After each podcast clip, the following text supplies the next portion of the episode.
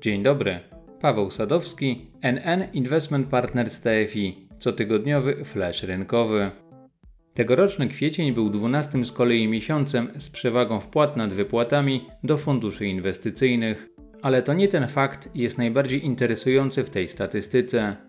Poprzedni miesiąc przyniósł zmiany, o których wielokrotnie wspominaliśmy w poprzednich komentarzach.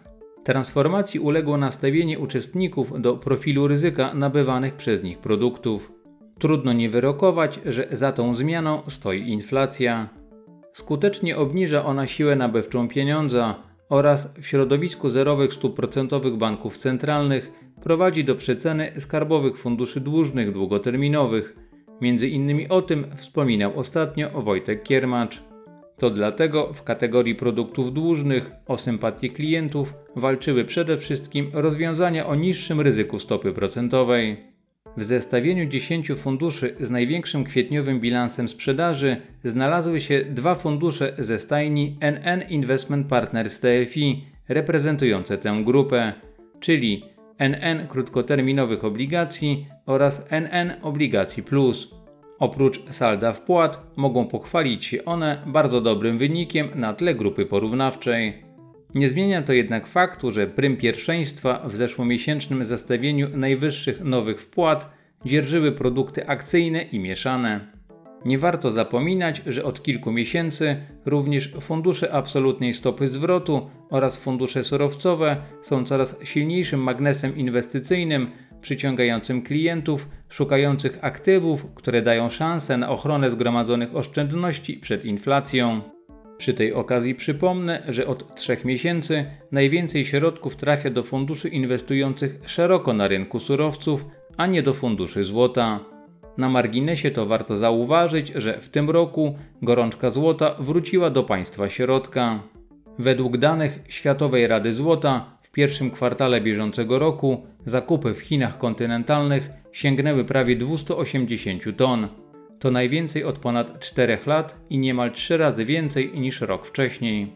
Oprócz odłożonego popytu, to na wzmożone zainteresowanie tym metalem szlachetnym mają wpływ rosnące na fali gospodarczego ożywienia dochody Chińczyków oraz przyspieszająca inflacja. O ile ceny konsumpcyjne nadal rosną stosunkowo wolno 0,9% rok do roku w kwietniu, to ceny producenckie napędzane drożejącymi surowcami pną się w górę najszybciej od ponad 3 lat 6,8% rok do roku.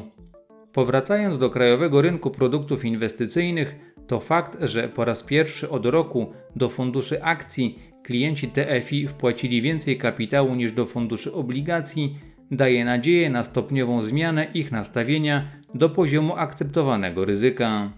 Czy ta przebudowa preferencji inwestycyjnych to dobry kierunek? Jeżeli założymy, że scenariusz powrotu do gospodarczej normalności zrealizuje się, to tak gdyż portfel, w którego skład wchodzą akcje, daje szansę na uzyskanie stopy zwrotu przewyższającej poziom coraz wyższej inflacji. Można zakładać, że w ten sposób do tego zagadnienia jednak bardziej zdecydowanie podeszli globalni inwestorzy.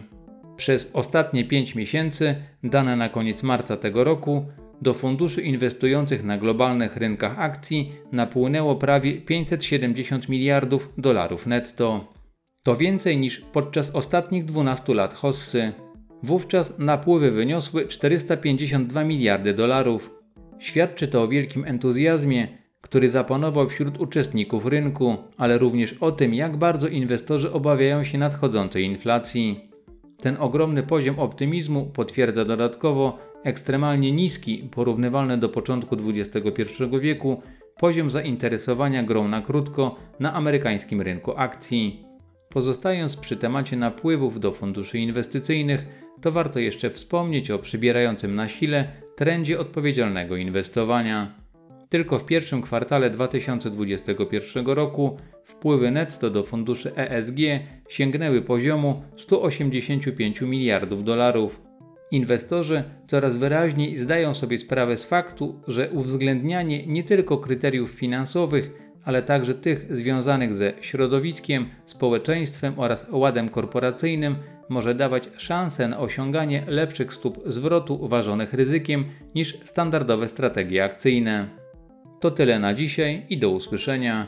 W przyszłotygodniowym nagraniu poruszę temat rozgrzanego do czerwoności rynku, który jest jedną z najpopularniejszych form inwestycji alternatywnych oraz opowiem o aktywach, które na przestrzeni lat okazywały się najlepszym schronieniem w okresach wysokiej i dynamicznie rosnącej inflacji.